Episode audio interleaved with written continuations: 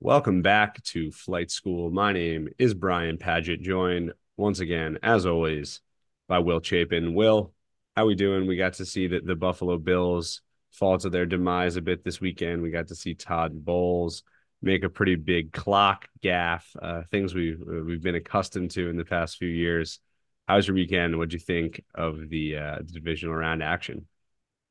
Uh, it was good, Brian. Uh, I think it's pretty funny how the AFC East pretty much crumbled in the last five or so weeks. It was, you know, the everyone thinking the Pats gonna get Vrabel or something, and then you know they go a, a smaller in-house hire, and then you go from the Bills getting uh, losing to the Chiefs after after all that build up, and the Dolphins getting blown out, or the both teams losing to the Chiefs. Yeah. Sorry.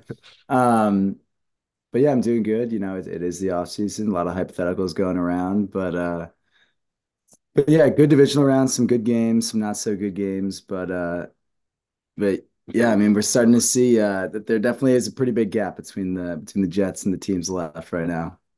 There's been a weird, like almost just unusual calmness, it feels like in in Jets world over the past few weeks or so. Like we're not really talking about the draft yet.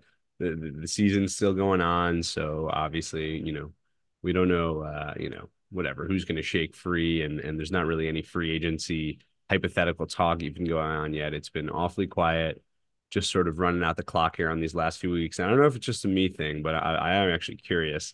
I, have had like just minimal real interest in these playoffs. I, I can't almost bring myself to sit down and watch one of these games. It, it almost just feels like this season was so infuriating. I'm like, I, am just done with with football on the 2023 2024 front. I don't know if you feel the same way or or you're enjoying them more than I am.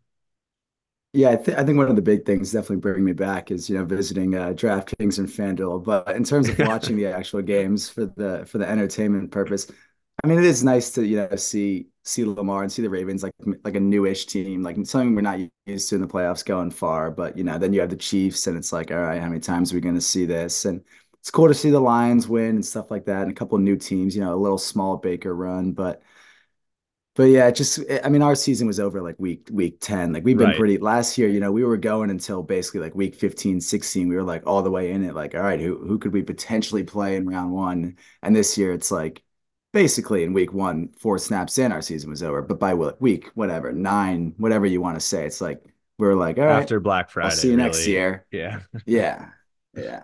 No, yeah, I don't know. It's it's been one of those years where I'm maybe it's just the frustration of everything. DraftKings and FanDuel were keeping me engaged on uh, on Wild Card weekend, and then I I didn't do as well as I hoped. So so this weekend I had to to have make a little bit of a lighter one. Um, but I will say before we really get going, my random tidbit is that I've been betting on Tucker Kraft to score a touchdown for like six weeks straight, and he never was scoring. And of course, I didn't bet him this week, and he scored for the Packers in their uh, in their loss to the 49ers. So that was that was the like low light, I guess, of of my weekend. Um, but so so let's talk today a bit about the, the sort of takeaways from from the first two weeks of playoff football that we've seen, and, and just sort of in, in tracing those back to the Jets, and and just sort of what we can what we can take away as we look toward next season, um, and hopefully, obviously, have the Jets playing at at, least this weekend, this past weekend. Uh, we're recording this on Tuesday, the the twenty third um, and, and just sort of, I guess, would yeah, we'll just start with you. What what do you think, literally from a Jets perspective, in in watching these playoffs, a Jets fans perspective, even, what is your number one sort of, you know, just sort of interesting takeaway that that you're you're you're coming away from this year with, I guess.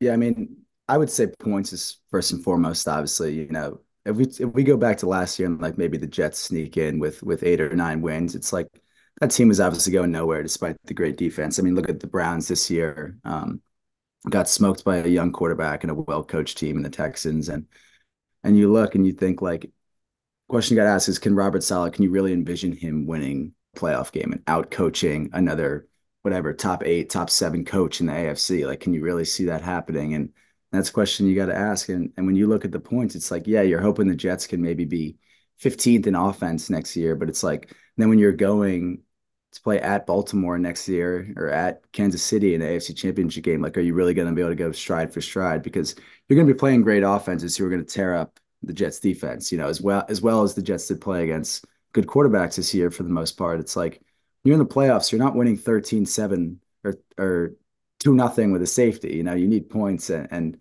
and that's why it's so important for the Jets to go after, you know, wide receiver two and uh maybe a little more running back depth and obviously backup quarterback. But I mean, if it gets the back quarterback, the Jets aren't going anywhere. But yeah, I mean, the, the Jets gotta the Jets gotta keep adding it offense. You know, the defense is pretty much set for the most part. At this point, it's like what is going to get you on over the hump and make Aaron Rodgers' life as easy as possible.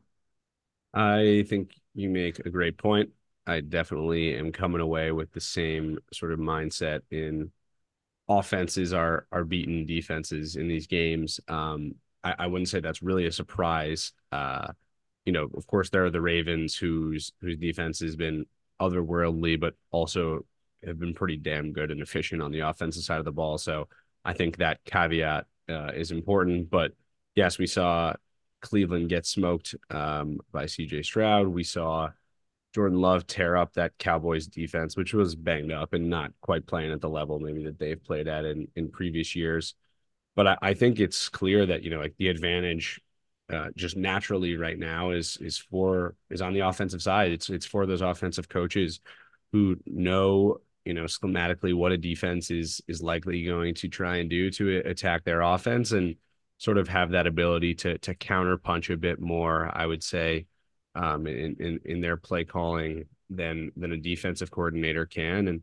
I think we see that throughout the Jets season, right? Where like some fans are who are you know the crazy ones on Twitter are, are, freaking out when the Jets defense inevitably has an off week every once in a while, and like in the NFL, I don't think it's really fair to even expect any defense to to just be at that that insane level really that we've saw from Baltimore, aside from like the game they had against the Rams earlier in this year all season. Um, but but I think it, it's defense and obviously tied into that as you mentioned is coaching. Um, look, we we we know the Jets are uh are sticking with the majority of their staff. We did get some news today that uh they are, you know, at least looking to make a change at running backs coach, perhaps a few more to come on the offensive side. There's been some chatter about defensive line coach Aaron Whitecotton needing an extension.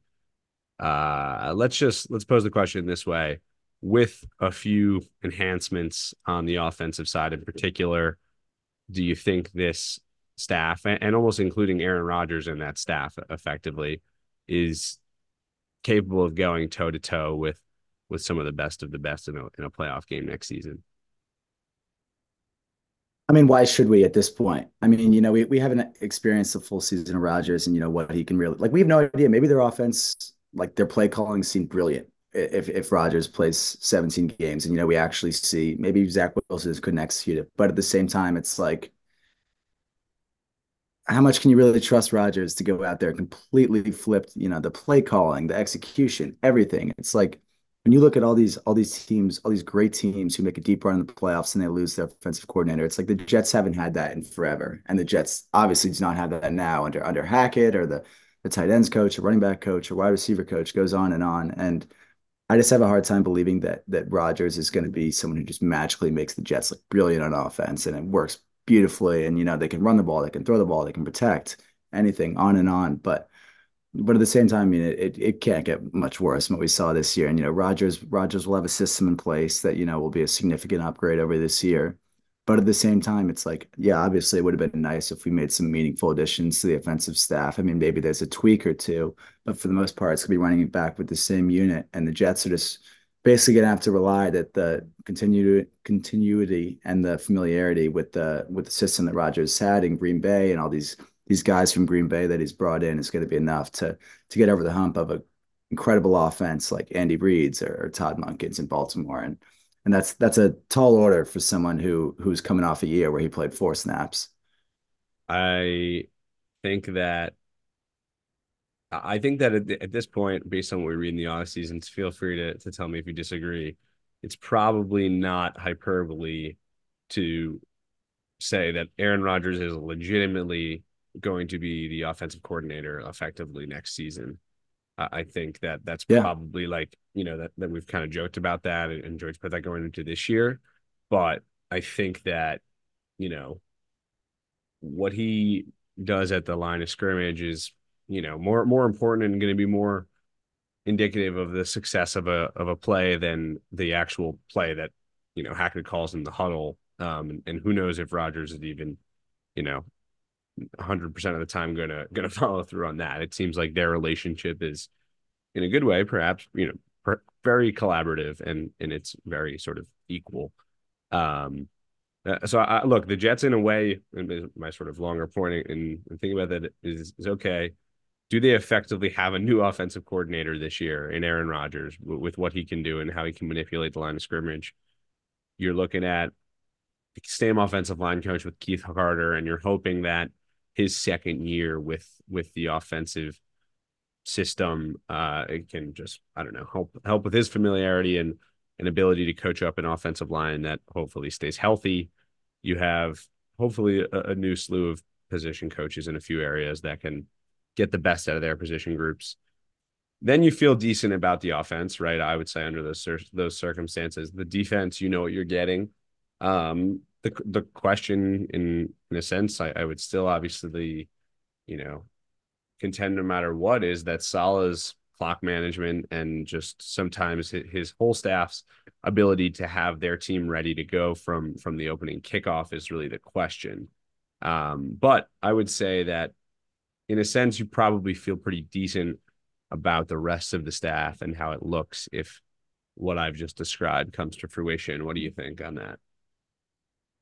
Yeah, I mean, if you look at the the defensive side of the ball, I mean, they have some legitimate like defensive coordinator candidates. Like, you know, this multiple, this, I would say. Secondary, the defensive line, whatever you want to name. I mean, the Jets have had multiple uh, experiences in the last year or two where it's like they're developing guys in the D line, Bryce Huff, they're developing Quincy Williams, Michael Carter. Like in, in every position group, the Jets are having a good balance of both, you know, star players, you know, Quinn Williams, CJ Mosley, uh, DJ Reed and Sauce Gardner, obviously. But uh, they're having a good balance of you know that star that star factor and then also developing guys where you need to save money and find cost effective ways to make a significant impact. So you know the defensive side it's like obviously Saleh even though he's not calling the plays has a great deal. It's you know it's his system has a lot to do with that. Um, and there's really I mean uh, there's no negatives really on the defensive side. I mean you could talk about the way they've approach certain positions, you know, safety or, or the Bryce Huff. You could nitpick, uh, but contract overall, situation. Exactly. Yeah. But it's like, how much more can you ask? You know, if, if you give this defense a consistent lead or you're not constantly pressuring them where it's like, okay, you need to have a pick six against Jalen Hurts with a minute and basically a pick six with a minute and a half to go against Jalen Hurts, or else we're going to lose this game. You know, they put so much pressure on them and still they continue to deliver 90% of the time. So on the defensive side, there's really not much to do. But offensively, you know, especially in the the Saleh era without the Adam Gase opening scripts, uh, mm-hmm. in the Saleh era, we really haven't seen too much offensive success or or development really. Um, I mean, you could talk about Breece Hall and, and Garrett Wilson, but at the end of the day, those guys are just incredible players. Like how much has their development actually been impacted by the their surrounding coaches? So there's definitely a lot of questions to be answered on the offensive side. But when you look at the defensive side, it's it's a pretty well run side of the football, and there's little you can do to complain about it. How ridiculous slash ironic is it that Michael LaFleur is now looking like one of the just just another one of the hot young offensive names, just as he was when he came to the Jets, and then now now leaves the Jets and and reestablishes himself as. I bet exactly he'll he'll float around in three or four years for some head coaching. Oh, LaFleur uh, will get a job in, in, due time for yeah. sure. I think. Um, I honestly do. Like, give him two years under McVay too to watch how he runs things. Yeah. If he sticks around, and he's probably like a fairly attractive head coach candidate. Um, but it's so interesting because you know if he if he stayed, and and they have Rodgers, that's that trade still goes through. It's like I don't know how well you know does that really blend that well? Like would Rodgers really like that? Even though obviously it's better for the Jets' long term success and everything. It's like wonder what that relationship would have been like. Like, yeah. would, would LaFleur have wanted more say in the offense, or would right. would Rodgers have said, "Who is this guy?" You know, I mean, that would have been interesting. Just that would have been a crazy dynamic, just given that Rodgers was leaving Matt LaFleur's team right. to then join right. his younger brother as the offensive coordinator, and obviously Rodgers and LaFleur like. In, I believe it's eh, from what we we hear, like have a fine working relationship. Obviously, he won multiple MVPs, so there was plenty of success. But Mike is obviously less less proven, not head coach in this circumstance, and yeah, that dynamic would be a weird one for sure. I, I do think that probably, as much as we can talk about the decision to bring in Hackett or whatever, that whole thing, it was never really realistic to probably keep LaFleur under these circumstances. It was probably I don't think we'd be discussing Hackett nearly as much if Rodgers was a quarterback this this season. Obviously, the Hackett Lafleur decision has become so amplified by the fact that Rodgers played four plays, of course, and and everything we we know happened over the last few months. But yes, there's there's certainly uh, a butterfly effect to so many of these things, which is which is funny to think about. Um, you mentioned the defensive side, and I do want to get back to this. And I feel like we discussed this briefly last week when we spoke, but you know they they have run a, a pretty perfect operation on that side.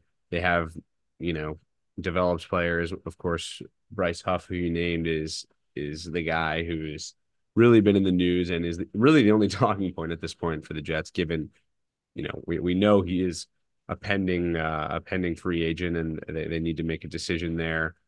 I couldn't stop thinking after watching the the games of the past few weeks and, and just the importance of of putting pressure on the opposing quarterback and having a pure pass rusher like that. I cannot get the thought out of my head that this feels like the Jets are heading toward one of their classic Jets sort of like defining mistakes in in letting this guy walk potentially and just entrusting Will McDonald and uh and Jermaine Johnson, who are, you know, very high potential players as well, but have not put it on tape the way that Huff has. Um, I, I, I feel like it seems like he's out on his way out, and that's going to be a mistake. Where are you sort of at, um, more specifically on on the whole Bryce Huff sweepstakes? Yeah, I mean, it seems the way that Bryce Huff has been talking about, you know, he's not going to take a discount and and so on and so on. That that writing could be on the wall, but at the same time, I just go back to the fact that the Jets are essentially an all-in year next year. You know, they're trying to win a Super Bowl, and, and say Huff leaves and Douglas lets him go because he he doesn't want to pay an extra 15 million or something like that, or an extra year.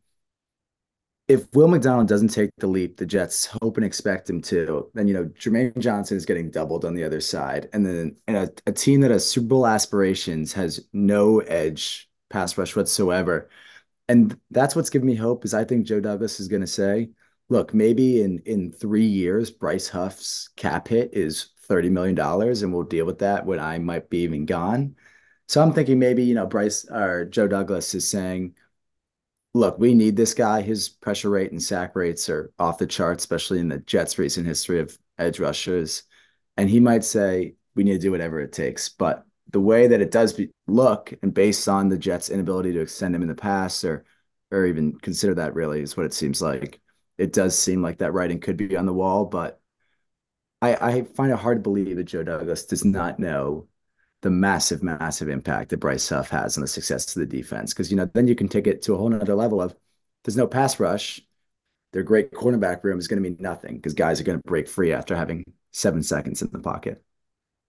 I I was sort of inspired to, to double down on my Bryce Huff stance and you know thinking very strongly that the Jets should should basically do whatever it takes to hold on to him because I saw a tweet that made me laugh that you will enjoy. Um, I forget who it was from. Someone someone tweeted like, "Whatever happened to Jordan Jenkins? Like, he had like back to back eight sack years for the Jets and then just kind of disappeared and couldn't get a job anywhere else." And like, there was a time not too long ago, really like four years ago at this point, where like Jordan Jenkins was just kind of year in and year out the top pass rusher on the team he was, you know, good for eight sacks, eight to 10. I don't think he ever got to 10, probably, probably really seven to nine. Um, I'm kind of excited about him each year. Um, you know, we're talking about Tarell Basham developing on, on the opposite side and, and all of these, these nobodies. Um, and of course, the Jets were, were, were spoiled this year with, with Huff, with Johnson, with Quinn Williams, with John Franklin Myers, Quinton Jefferson, just, you know, Quinton Jefferson recording six sacks these days is, is kind of like an afterthought, whereas back in these days, six sacks was like a you know deserving of the Ring of Honor. It felt like. um, so so thinking back to that, and really just obviously how hard those those elite pass rushers are to come by in reality is what's gotten me thinking about this. Um, the other thing I, I saw somewhere, which is, is just kind of crazy to think about and funny, is look, if the Jets don't end up taking Will McDonald in that first round last year, right? Say they take Jahmyr Gibbs, who you know they were linked to. Say they end up with Roger Jones. Um, say they end up with with you know any of the offensive linemen, anyone else. I wonder if Bryce Huff is extended this past this past offseason. Like after the draft, yeah. the Jets are like, okay, you know, we're building with Jermaine Johnson and Bryce Huff. And, you know, that's going to be how we're going to, gonna, that's going to be our edges of the future, essentially, both young, obviously, it would make a lot of sense. But right. the Will McDonald pick, the luxury pick, which of course has been criticized because they didn't really have a huge need at that position, has really given them at least the out for for saying, hey, we're not we're not going to pay Bryce an exorbitant amount of money because we've got McDonald here. Um, I don't know. It seems to me like that would be one of those one of those massive Jets mistakes. He seems to me like a perennial 10 plus sack guy whose numbers could only go up the more snaps he plays.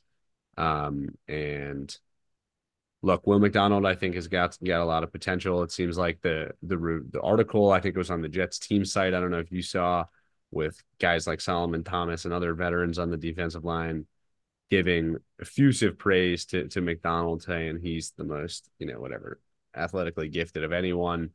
Um, but until we see it, it's hard to justify letting Huff go, um, especially when Johnson's, you know, not necessarily a established veteran, you know, year in and year out consistent player at this point either.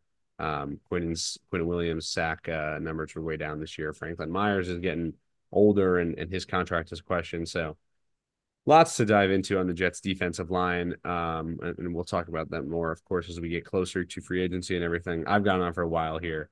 Let's uh let's just finish off by by talking Aaron Rodgers on the quarterback because the other thing I wanted to mention in regards to the playoffs and what we've seen this year is look, you got the NFC divisional round. Your four quarterbacks playing are Brock Purdy, uh, Jordan Love, Baker Mayfield, and Jared Goff. Whereas on our side of things in the AFC, you've got Mahomes, Josh Allen, uh, Lamar Jackson, and CJ Stroud, and you know, plenty of other elite ones like you know, Herbert and uh, uh, we lost in Joe Flacco. Uh, and and just plenty of other elite quarterbacks in our conference in the AFC. Um, where do you think Rodgers stands next year? Ideally, coming off his injury, um, in, in, sort of comparison, there can he hang with that that top group, or do you think the Jets are essentially in trouble if if not? So tough because I mean it's obviously you know partially dependent on the whole offensive line configuration, if they can get a wide receiver too, and and how they look in training camp and the play calling and everything like that. But I mean, it's it's pretty hard to argue that he would be top three. Obviously, you know, Josh Allen, Mahomes, Lamar, and then if you look in that next tier, maybe the the one A, one B of you know, you look at C.J. Stroud and Joe Burrow. It's like it's hard to think of how many guys he really is better in that group. So I mean, if you're if you're talking the whole AFC, I would say going in with relatively tempered expectations, I would say you may be in that six to eight, six to nine range, somewhere around there. Um, which, which, by the way, for the Jets, I mean, by our standards, would be out of this unbelievable. World. Yeah, let's right, let's right. not and, let's not and, forget about that. And to to give some hope on why they wouldn't just immediately be a first round exit with with Rodgers as the you know the seventh best quarterback in AFC. You look at some of the teams who who made it to at least the second round of the playoffs. It's like with Rodgers, like the Jets have a better roster, at least better potential than a lot of those teams that were left. I mean, with with an impact quarterback. You know, if you look at like the Jets, I mean, the Bucs was a little bit of like a a very brief Cinderella run, but if you look at the Bucs, it's like Bucs have some playmakers on offense, but like the Jets defense in comparison to some of these teams is significantly better, where it doesn't necessarily mean that if you're the seventh best quarterback, obviously it doesn't mean that you're a first round exit. Um, so, you know, if you get even more leaps from Breece Hall and Garrett Wilson next year and and the defense stays relatively the same and and all these other variables, it's like there's no reason why having the sixth best quarterback in the AFC does not mean or can't mean that you could be in the AFC championship game um, one year from now. So Um, we really don't know because by the time Rodgers steps on the field, it'll be, you know, a year and a half for the most part since the last time, or, almost two years since the last time he played consistent football. But um, you know, obviously the talent is still there. You know, he won two MVPs, you know, two or three years ago. Um, I don't think anyone doubts that he has that in him. It's just a question of are the Jets going to put the pieces around him and and you know, it is good that he will have a whole uh whole offseason to to rehab and get ready for that. I do think it's interesting. You you just look at the teams um, that that have been in, you know, and it's and it is those top quarterbacks, but it's without in in many of those cases with without uh, you know some crazy crazy group of of skill position support players. I mean, in Kansas City, you've got Kelce, of course, who's you know by no means the same Kelce. You've got Rashee Rice, who's you know on the rise, and Pacheco has turned into a really nice little player, but was a fourth or fifth round pick, you know, two years ago. It's not like they've got game breaking talent there, um, outside of of Kelce and Buffalo. Of course, it, they've got Diggs, and I would say that Diggs is on the decline and and is not quite maybe as scary as he once was. You've got Khalil Shakir, who all of a sudden is coming on, and and Gabe Davis, who's you know Mr. Inconsistent, wasn't even playing um, and James Cook at running Great back. Agent and they, too. Right. And they've got two good tight ends, don't get me wrong.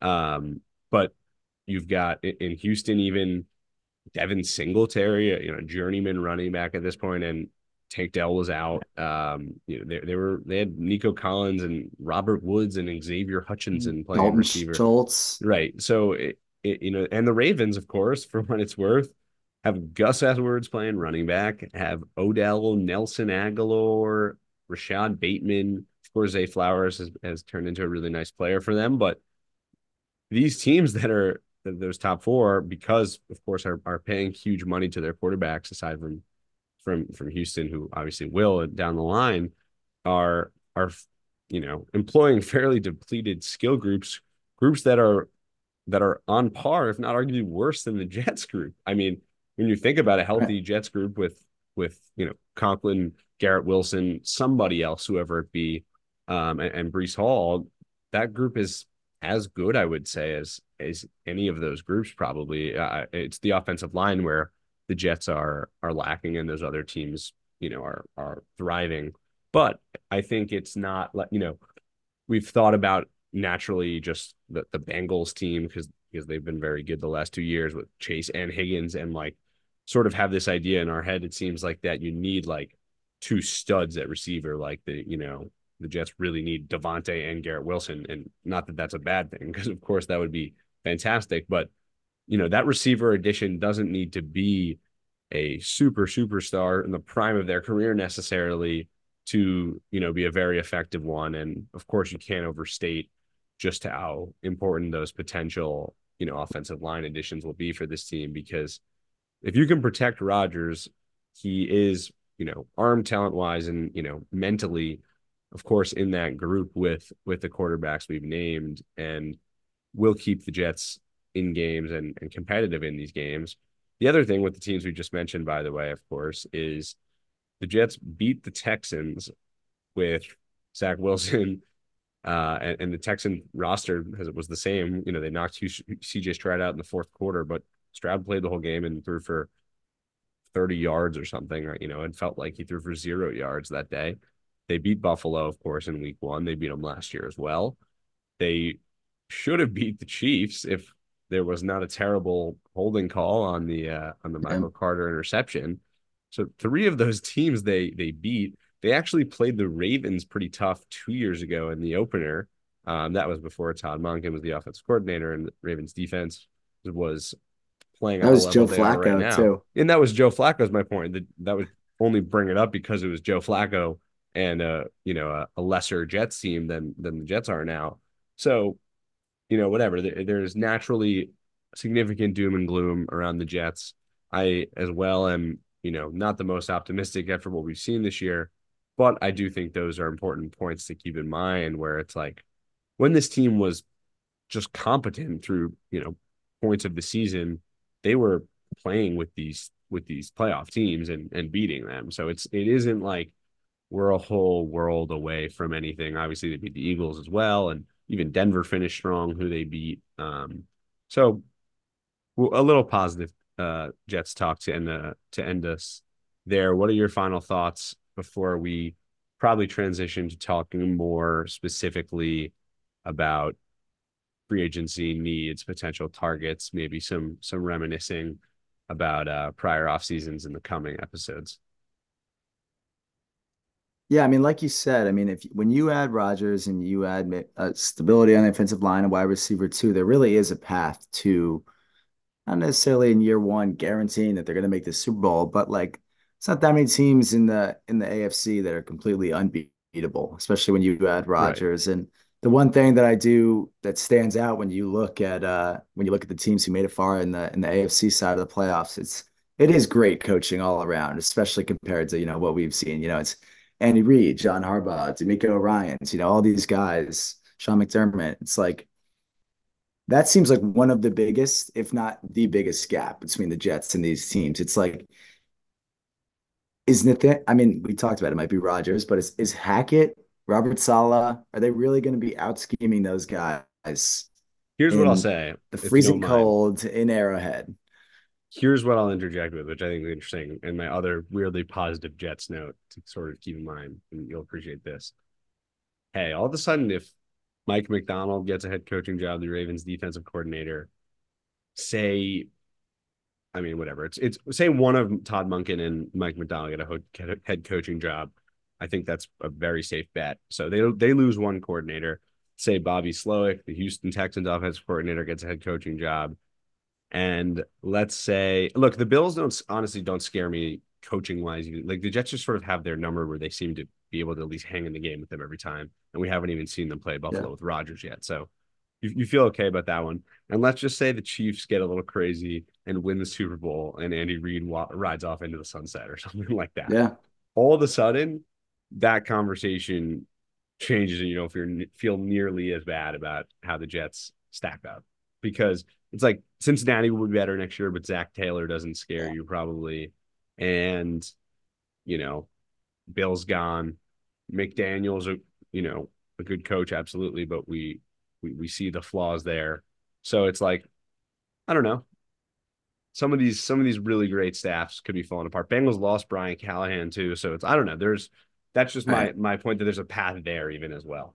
If if that happens, the only team that is downright horrifying me of the thought of of uh, us playing them would be still the Ravens with Harbaugh. That is right. the only team where it'd be like, okay, that is an incredibly tough matchup for the Jets. You know, it feels like they always struggle with with you know mobile quarterbacks. But you know, totally. this is a whole other argument, of course. But yeah, I mean, definitely, you know, the Reid is getting up there. There's been there's been rumors of that. Um, and obviously, like you said, the Chiefs are getting older. Travis Kelce, who knows? Maybe right, Kelce retires year, too. Maybe a year, maybe a year later, and and you know, Buffalo going into the whole Josh Allen, uh, the new the higher cap hit, and you know, Miami. It's like questions with Tua, and the more the more you say, I mean, we are ending with some Jets positivity, which is good. You know, Deshaun Watson, that whole situation right. looks like a mess. It's like right. I'd rather them have Watson under center right. than Flacco with what we've seen. Right, right. And then you look at the NFC, and it's like, okay, you obviously have the Niners, but it's like the Eagles have so many questions. It's not. We're not going to walk into the season next year and say, assuming nothing goes tragically wrong, we're not going to walk into the season next year and say there is a zero percent chance. There's a zero. There's no team that is undoubtedly we wouldn't stand a chance against them, which right. which you couldn't have maybe said going into this year. Right, and I think we'll finish on this because we're running out of time here. But to to sort of cap up your point, I think it's like, you know, there are, there are teams even this year that made the playoffs that were like, they they just don't have the makings of a team that's like going to win the Super Bowl. Like Tampa Bay, for example, in the NFC, of course, like Pittsburgh. You know, they, they just made the playoffs, and it was like okay, like you know, maybe they can go on a mini Cinderella run, like you mentioned earlier, but like they, they just don't have the the wherewithal right. to to really even just make it to the Super Bowl in all likelihood. The Jets going into next year's playoffs, if if you know they make it, fingers crossed, and they're healthy, are not in that you know tier of consideration by any means, despite of course some of the shortcomings that we've talked plenty about. They are going to be probably viewed as more of the like Uh, they're probably more like the Lions ilk, even the Lions are like extremely well coached, and that kind of goes against what we're saying. But just in the like, oh, like don't want to play that team, like definitely don't want to play that team at home. Their building's going to be going crazy because they never make the playoffs, Right. and like they have the makings to go on that that Cinderella run and and Yeah. win it, but obviously could totally conceivably lose in round one as well. Because, for example, I picked the Rams to beat the Lions literally in round one, but also is no surprise to see the Lions what doing what they're doing right now. They just they want to be a good team and um, obviously still took care of business this week against the Bucs and now our one win away. So Yeah. Jets will see you in the AFC Championship game next year. And uh This is probably then- our first positive segment since week one when uh not the non-Rodgers week one discussion of a win versus The- Buffalo. the pain has wore off a bit. The the shock has worn off. Um, are, so are you going to go to the Super Bowl next year when we're in it, or you're going to be more of a watch at home type of guy? I don't know what your plan would be. Very, very, very quickly, would you would you go? Because I've I had this debate with my think friend, I would go. and as much as I want to say I wouldn't go, it would probably be the only one of our lifetimes. Oh, that- that's the only, that's the only thing convincing me. oh, that that there's no doubt about. But I don't know where it is next year. I got I gotta have to you know start my prep. I guess once we What, once we get in that Vegas this year? Vegas this year. Um, I don't realistically, I like I don't see myself go like I just like eh, I don't envision myself there in my head when it's the Jets winning the Super Bowl. I'm more like in my living room at home with my dad type thing. Um, Right.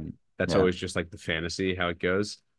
Um, but you're right. I would certainly not be banking on going to the future Jets Super Bowl or the uh, the repeat attempt the year later. It would it would be accepting that I will uh I'll take it in from home and and I'll be at the parade for sure. That would be a great problem to have. That's for sure. I hope I hope we're debating this and at any point in our life. I sure hope so. We've been texting about the Jets every day and every Sunday for what? At least probably 10-ish years at this point. Yeah. And Yeah. we haven't seen a playoff appearance yet since since our days of having a cell phone for sure. So hopefully, hopefully, hopefully 2025 brings that. That'll finish off this episode of Flight School. We'll be back next week. Talk to you guys soon.